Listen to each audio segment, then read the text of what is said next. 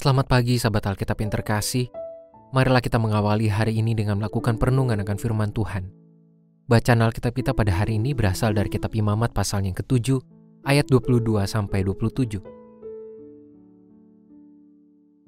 Tuhan berfirman kepada Musa, Katakanlah kepada orang Israel, seluruh lemak dari lembu, domba ataupun kambing, janganlah kamu makan. Lemak bangkai atau lemak binatang yang mati diterkam boleh dipergunakan untuk segala keperluan, tetapi jangan sekali-kali kamu makannya. Sesungguhnya, setiap orang yang makan lemak dari hewan ini dipergunakan untuk mempersembahkan kurban oleh api bagi Tuhan. Orang yang memakannya harus dilenyapkan dari bangsanya. Demikian juga janganlah kamu makan darah apa pun di semua tempat kediamanmu, baik darah burung ataupun darah hewan. Setiap orang yang makan darah apa pun, orang itu harus dilenyapkan dari bangsanya. Larangan memakan lemak dan darah merupakan salah satu corak khas dalam pemahaman iman bangsa Israel kuno. Mereka mengenal konsep makanan-makanan yang boleh dan tidak boleh dimakan. Bahkan pada imamat 11, kita juga dapat menemukan daftar hewan yang dianggap najis dan tahir, yang juga boleh dikonsumsi atau tidak. Namun pada perikop ini Tuhan secara tegas dan spesifik melarang bangsa Israel memakan lemak serta darah hewan. Secara khusus dari daftar binatang yang digunakan untuk dipersembahkan sebagai kurban kepada Tuhan.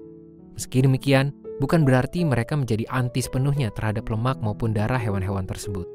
Mereka tetap mendapatkan toleransi untuk mengoptimalkan lemak dan darah itu untuk berbagai keperluan domestik, asalkan tidak untuk dikonsumsi. Larangan ini tidak dapat dipahami hanya sebatas persoalan lemak dan darah sebagai objek makanan. Kita perlu memahami kemunculan larangan ini dengan kaitannya terhadap praktik kurban bakaran yang mempergunakan keduanya untuk Tuhan. Dengan kata lain, lemak dan darah tersebut perlu dikhususkan hanya untuk Tuhan dalam praktik pemberian kurban. Mereka tidak sekedar dilarang untuk mengkonsumsi lemak dan darah, melainkan juga sedang diajarkan untuk bersikap konsisten, disiplin, dan penuh kesadaran diri di hadapan Tuhan.